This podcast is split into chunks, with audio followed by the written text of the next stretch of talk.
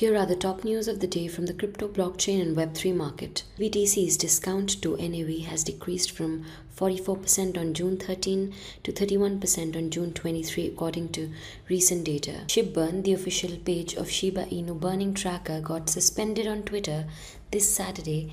Naturally, the surprising move by Twitter enraged the SHIB army around the world. Binance will not delist privacy coins in the Europe, opting instead to review its classification of assets in line of the EU law. A recent CoinShares report showed over 200 million in inflows as XRP got its piece of pie too. Recent partnership with Alibaba Cloud could grant access to the cloud developer ecosystem in key regions as Neo Protocol feels a boost following the partnership.